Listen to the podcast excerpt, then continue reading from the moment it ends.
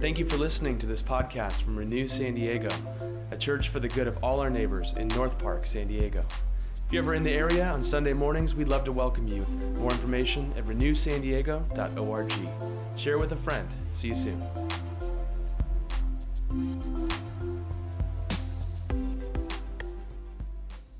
Friends, the scripture reading today comes from Paul's letter to the Philippians, chapter 4, verses 1 through 9. Therefore, my brothers and sisters, whom I love and long for, my joy and crown, stand firm in the Lord in this way, my beloved. I urge Euodia and I urge Syntyche to be of the same mind in the Lord. Yes, and I ask you also, my loyal companion, help these women, for they have struggled beside me in the work of the gospel, together with Clement and the rest of my co workers, whose names are in the book of life. Rejoice in the Lord always. Again, I will say, rejoice. Let your gentleness be known to everyone. The Lord is near. Do not worry about anything but in everything, by prayer and supplication, with thanksgiving, let your requests be made known to God. And the peace of God, which surpasses all understanding, will guard your hearts and minds in Christ Jesus. Finally, beloved, whatever is true, whatever is honorable, whatever is just, whatever is pure, whatever is pleasing, whatever is commendable if there is any excellence and if there is anything worthy of praise, think about these things. Keep on doing the things that you have learned and received and heard and seen in me, and the God of peace will be with you. The word of the Lord. Thanks be to God. Let's take a moment now for silent reflection.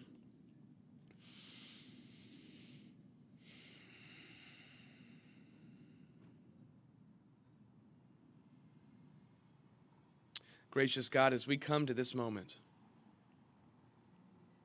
we come to this moment from a variety of different backgrounds and experiences this week.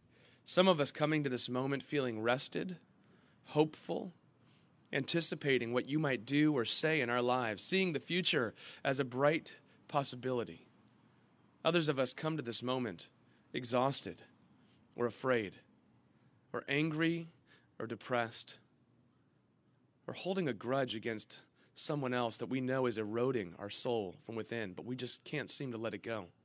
We come to this moment believing and trusting and full of faith. We come to this moment doubting and cynical and skeptical. Many of us remembering a time when we used to believe these things and you seemed so close to us, and now we're wondering if we can ever believe these things again because you seem a million miles away, wondering what happened to us or what happened to you. But however we find ourselves right now, help us to see that we have far more in common than we realize. That you see us in all of our complexity and contradictions, the ways we get it and the ways we don't get it, the ways we are holding it together and the ways we're coming undone. You see it all. And you love us. And you give yourself to us in the sacrificial work of your Son, Jesus Christ. And so we ask now that you do perhaps the most difficult thing of all, that you'd convince us that you love us this much that you'd teach us by the power of your Holy Spirit in a way that our lives would be transformed. You would bless us and send us out to be agents of your resurrection, hope, and renewal wherever we go. We pray these things for our good and for your glory. In the name of the Father, the Son, and the Holy Spirit. Amen. Well, throughout high school and college, I was an avid snowboarder. I still love snowboarding, but um, you know, becoming a father of three has not made me an avid snowboarder. Back in college, I was a snowboard instructor at some of the local hills right here at Snow Summit and uh, Bear Mountain. My buddy Chris Muller and I, on my days off, we would go up there in college. We made sure to uh, not have classes scheduled on Friday mornings or Fridays at all, for that matter. So we'd drive in my '89 Honda Accord up to Big Bear, and we'd snowboard all day long and then we'd sleep overnight in my car because we couldn't afford a hotel room. Uh, so there's all sorts of like Bear Grylls, man versus wild survival stories in there for that one. And then we'd wake up as early as possible on Saturday and hit the slopes again. And then when I was working, my favorite gig was whenever I would be instructing children to snowboard, which was the majority of the lessons. And one of the things I it's always so fun just to teach them was just pay attention to where you're looking while you're going down the mountain. Not only is it going to keep you from crashing into other people, but there's just a basic principle. Where you look is where the board is going to go. And where the board goes, your body will also follow. So, in other words, where you focus will really determine where you end up. So don't focus on the trees, for example, right? Don't focus on the other snowboarders and skiers. Focus on a, healthy path down the hill. Where you focus is going to determine where you go. Now, I think that principle's at work in what the Apostle Paul is writing right here to this church in Philippi. Because Paul is writing as he is in a prison, in a Roman prison. He's in chains. And that's really critical for us to understand because when he says things like, rejoice, I will say it again, rejoice, he's not saying that on some tropical beach while he's holding his favorite beverage in his hand, watching the surf go by. He is saying that under duress, under extreme discomfort that will eventually lead to his own imprisonment in Rome and eventually to his own death. So the question is how can Paul be in chains and say something like, I've learned how to be content in all circumstances? How can he be in a prison and say, rejoice? Now, I want to point out, then we're going to, we're going to get into that and see what that means for each of us. But if you go down the street right here to Verbatim Books on the next block, which I would say, if you have not experienced it, is one of the finest used bookstores I have ever been to. Do not miss it. Verbatim Books. Okay, that's uh, they can send their check later. Um, you go to that bookstore, and I'm sure there's a very big, robust self help section, and there's probably a section within that about how to deal with anxiety. And if you go to the self help section in the bookstore and you see how do you deal with anxiety, none of them start by saying, if you want to deal with anxiety, think about the deep and big questions of life. Right? Who are you? Where did you come from? Where are you going? What is the meaning of life? Where is all of this headed? No, no, no, no, no. Because we are modern, kind of action oriented people. That book would never sell. If you go to the anxiety self help section, it's all technique, right? Here are some meditation practices. Here are some mindfulness practices. Here are some breathing practices. Here are some techniques for observing all of your thoughts and watching them float by like clouds. None of this is bad or wrong in itself. But my point is, that how do we deal with anxiety? We go straight to technique. And Paul says actually, and Christianity by and large would say uh, there's nothing wrong with that, except that's just treating the surface wound. There's actually a deeper soul sickness going on for each and every one of us that God desires deeply to address, to heal, and to make whole. So when Paul says, if you are being persecuted or if you're going through an uncertain spiral season of life like many of us are, rejoice. But how do you get there? He says in verse 8, think. Use your mind. Think about the deeper questions of life.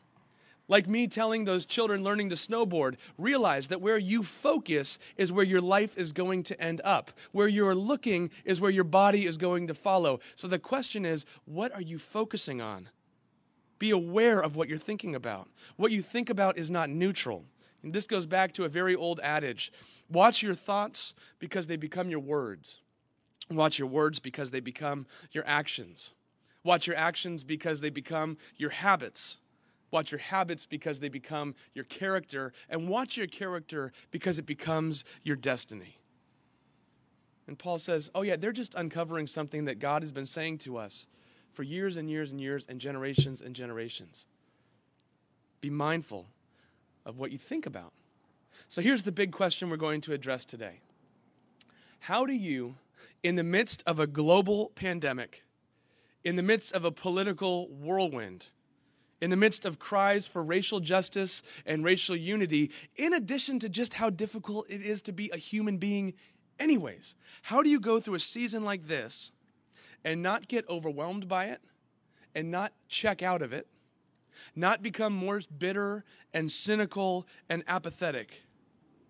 How do you go through a season like this and actually become more hopeful, more connected, more resilient? to even be able to hear Paul's invitation to rejoice and take that seriously. Paul would say, pay attention to the focus of your thoughts. So today, let's consider how to concentrate and think about a bigger story, a more significant identity, and a more glorious future. Okay? First, a bigger story. There was a man named Viktor Frankl in the 20th century, and Viktor Frankl was a, a, neurologist and a psychologist in Germany. He ended up going to a German concentration camp and surviving it.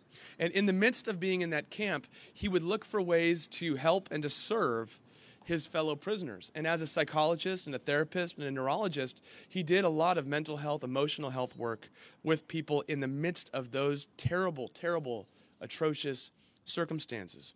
And later on, he wrote uh, the, his famous book, which actually he wrote anonymously, and then it went on to become his best selling book. And he always thought it was ironic that the one he wrote anonymously was the best selling one. It was entitled Man's Search for Meaning.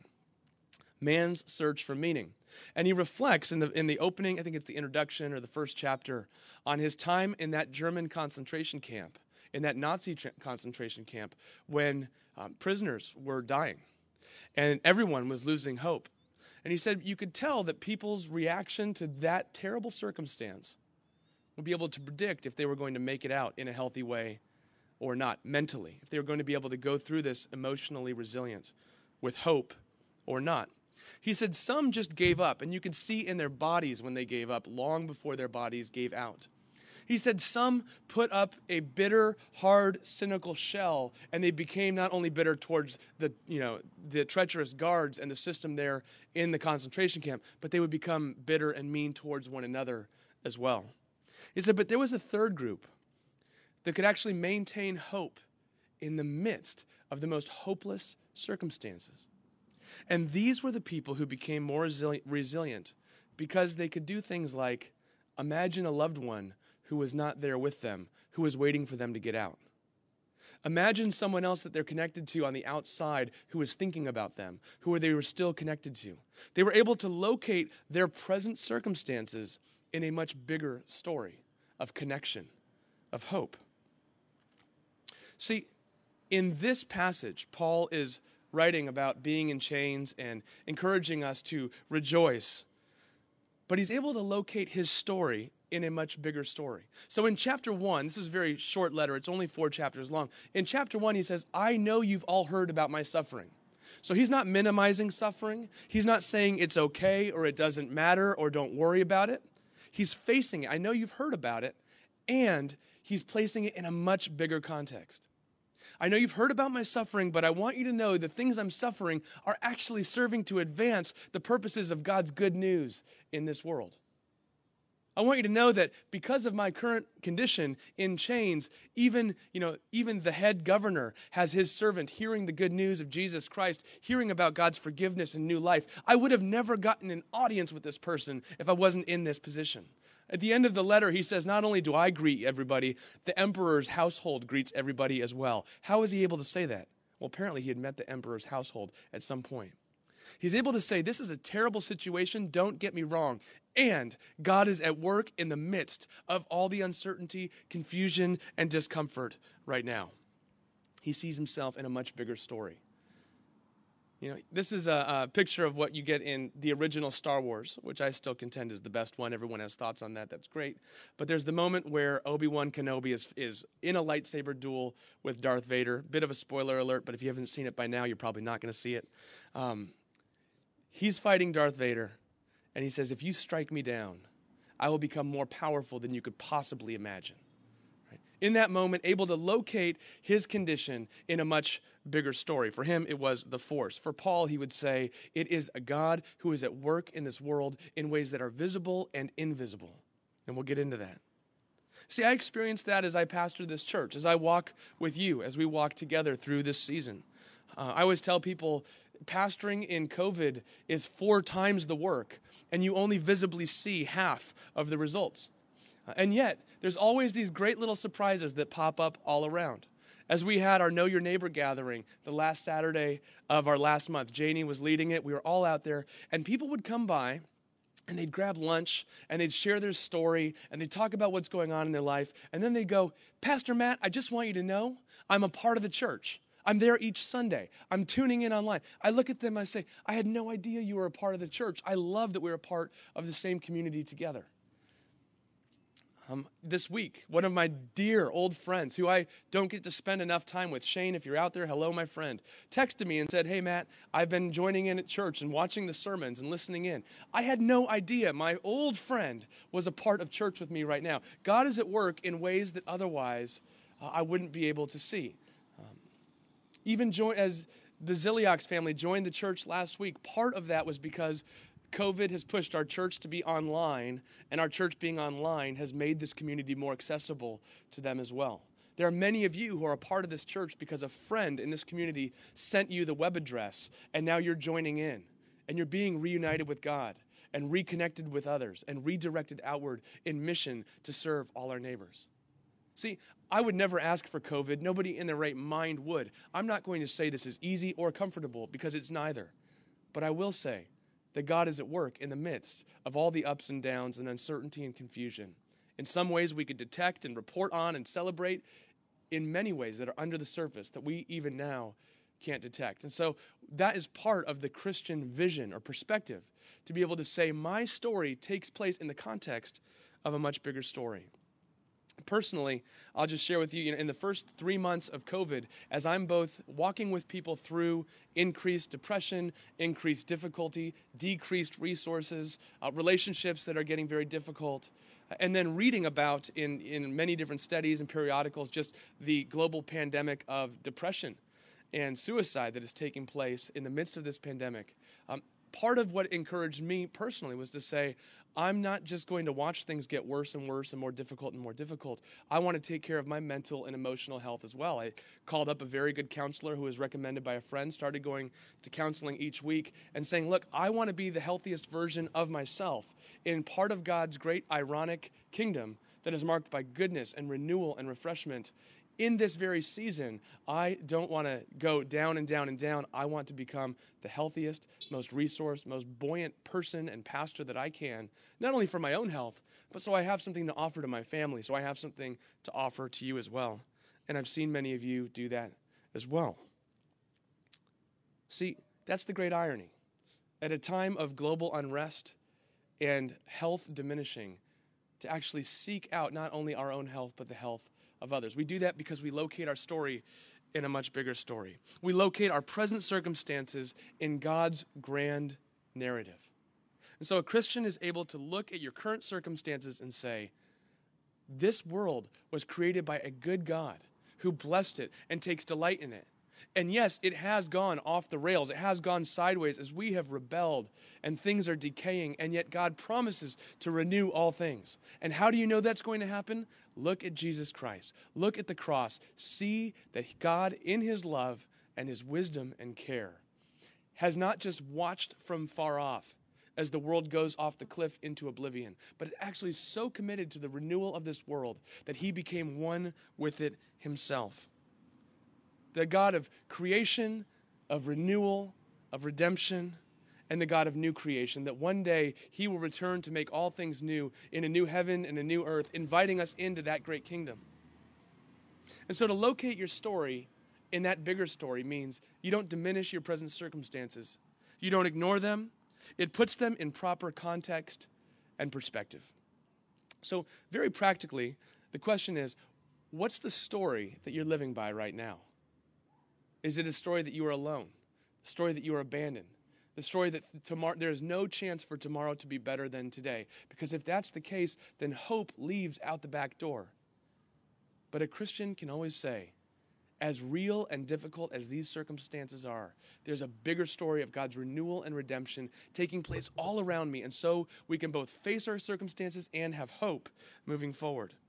This is what we do every Wednesday night in our community group uh, in the CG that meets on Zoom. If you want to be a part of it, please just let me know online through the contact form. But we actually remind each other of this big story and encourage one another to live into it and challenge one another and support each other as we go out as agents of this bigger story together. This is what we celebrated last week in baptism as we enter into that big story of God. So, the question, what are you thinking? What do you fill your mind with? What's the big story? And Paul says, think. Think about that much bigger story as you locate your present circumstances. He also invites us to think about a much more significant identity. a more significant identity. There's a place where Jesus says, Blessed is the person who hears my words and puts them into actions. They're like a person who builds their life, who builds a house on a rock. And the winds come and the waves come, but that house, their life is not going anywhere because the rock's not moving. Uh, this last Monday, I went out lobster hunting with my father in law, which is awesome. We didn't catch anything. So, you know what they call free diving for lobsters if, uh, if you don't catch anything? It's snorkeling. That's all it is. But it was still a really nice day. And there was like big surf and low visibility. It wasn't the best conditions, but it was still a good day in the ocean. And I was watching as these waves were crashing upon this rock. And every now and then, a huge surge of really big waves would come in, and you would watch this rock get obliterated the rock would disappear in the white foam of this torrential wave that would crash upon it. And it would disappear, and I'd say, that, that rock's gone. That's the last we're ever going to see of that rock. And yet the wave would recede, the water would roll back, and that rock has not moved an inch. Jesus says, That's what it looks like to build your life on me to build your identity on me, to know that you are a beloved child of God, caught up in my glory and my welcome and my renewal. And so the waves of life will crash on you. It will feel like that rock is going to be no more, and yet the waves will recede, and you still will be standing because I will never leave you or forsake you. A much more significant identity. Paul says, I don't locate my identity in my present circumstances. In chapter 3 of this letter, he actually gets very specific and he says, If anyone wants to brag, I have more reasons to brag than anybody else. I have the highest level of education from one of the best universities you can have. I have the citizenship of the right country. Um, I am politically in the right place. My pedigree, my family name, my tribe, all from the right place. I am a political insider, an educational insider. I am a, um, a citizenship insider in every way. And he says, and yet, when I want to boast, that's not what I go to. That's not the most important thing about me. The most important thing about me, in fact, I consider all of that to be trash compared to the excelling beauty and glory of being identified with God in Christ. What do you put your identity in? What do you look to to tell you that you matter? That you're significant, that you're lovable, that you're worthy, that you belong. What do you look to? And he says, if you look to anything other than me, you can even take good things and make them ultimate things. Your career, your bank account, your health, your looks. We take good things, we make them ultimate things, but they're not ultimately strong enough or noble enough to sustain us through the waves of this life, and they ultimately fail. And he says, Don't you know? The truest, most important thing, the rock like foundation of your life, has always been offered to you from the very beginning. It is, You are my beloved child in whom I'm well pleased. A more significant identity. See, but we forget. We develop spiritual amnesia. This is why every Sunday we come back together and talk about these things so we can remember and continue walking forward together. He, Paul invites you to think about a bigger story, a more significant identity and a glorious future. Chapter 4, verse 1, the very beginning of our reading begins with the word therefore. And as we talk about in our community group every Wednesday, whenever Paul says therefore, you have to see what it's there for. So he always, you know, therefore is always a conjunction referring back to whatever was said previously. So what, what did he just say? What is he building all this on? Here's what he's building it on. The end of chapter 3, verse 20 and 21, he says, Our citizenship is in heaven we are expecting a Savior, Jesus Christ. He will transform our humiliations to conform to His glory. Therefore, you can stand firm in the Lord. See, because God is at work in this world, and because one day He will transform our humiliations into His glory, a Christian has a reason to view the future with hope, which can actually give you buoyancy in the present.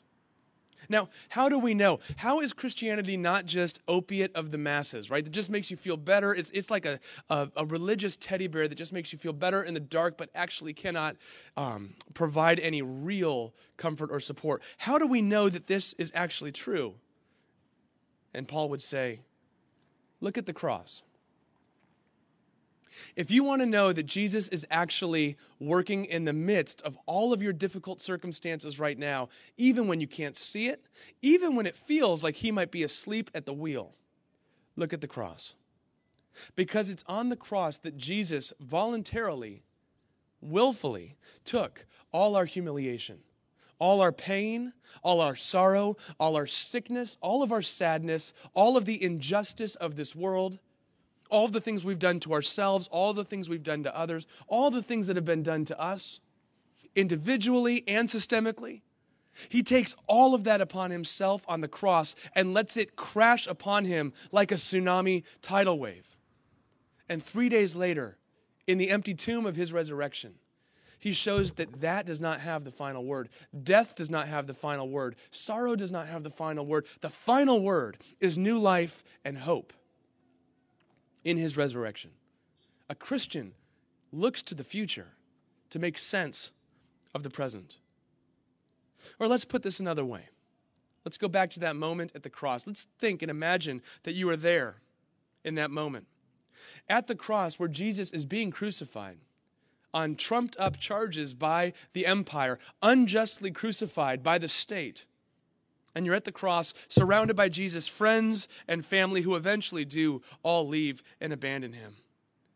And you are in the midst of the saddest, most dejected moment of your life. You're terrified. And you think, it's over. It's all over. Except what you can see on this side of the resurrection, looking back, that it was actually in that moment of extreme hopelessness that God was actually working out the renewal of the entire world. And so a Christian can say, I look at the cross and see that God brings life in the midst of death, and He's at work even when it seems like everything's over. And so, right now, because of that glorious future, I can have faith and trust and hope right now. Because of that, to be a Christian means that you have all sorts of resources at your hands to live in this world with its unpredictability, with its volatility, with its difficulty, and its sorrow. With your fingers out of your ears, with your hands away from your eyes, actually engaged and paying attention and doing it with hope. You look back at the cross, you look forward to the new creation, and you make sense of your current circumstances right now. This is the future that we celebrate and anticipate every time we come together at this table. A more glorious future. I had a dear friend come over and have a coffee with me on my front porch this week. He's also a pastor of a church in San Diego. Very, very smart friend. And, and as we were concluding, I said, You know, every time I get together with you, I feel like I learn so much in the moment, and you make me want to learn more. And he turns and goes, Every time I get together with you, I have hope for humanity. now, I was not fishing for that compliment. I was actually struck by it um, and surprised by it. But all we had talked about was what we're talking about right here. That when you actually get into the deep story, the true story of the whole world, of Jesus Christ's life, death, and resurrection, you can actually begin to have hope for humanity. Um, Dietrich Bonhoeffer, also, who went to a German concentration camp, uh, theologian, pastor, um, also talks about this great future hope. And he, in one of his sermons, he said, When dark hours come, and when the darkest hour comes upon us, then let us hear the voice of Jesus Christ, which cries in our ears Victory is won. In the midst of the darkest hour, let us hear the voice of Jesus Christ that cries in our ears Victory is won.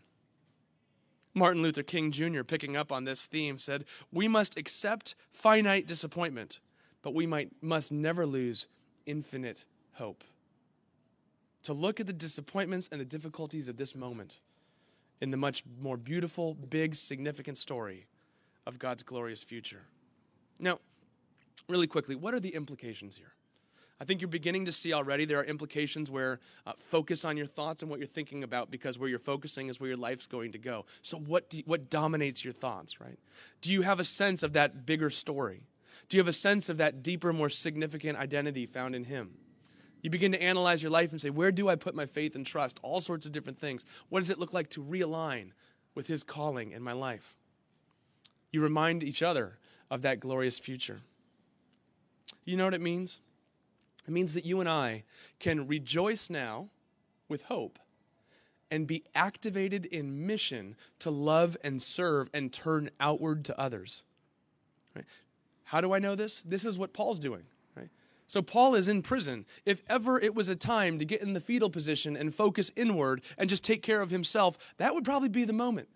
And yet he's saying, at every moment, every opportunity I get, I'm looking for an opportunity to love, to care, to serve, to reach out, to transform, whether it's with the guards who are chained to him, whether it's with the emperor's household, or whether it's with the church in Philippi that he makes sure to write a letter to, to check in with them, to see how they're doing. Don't you see the pattern of the Christian life is not just inward renewal, but there's also this outward mission. And with COVID 19, with calls for racial justice and equality, with all that's going on right now, maybe your spheres of influence have changed a bit. Your circumstances most definitely have. But the calling remains the same to follow Christ in mission to renew the world. So, what does it look like now? Not only to allow Him to tend to your particular needs, but what are the opportunities you have today to reach out, to be an agent of that resurrection hope? You know what else it means? It means a Christian sees it as necessary to pursue reconciliation and unity in the midst of conflict.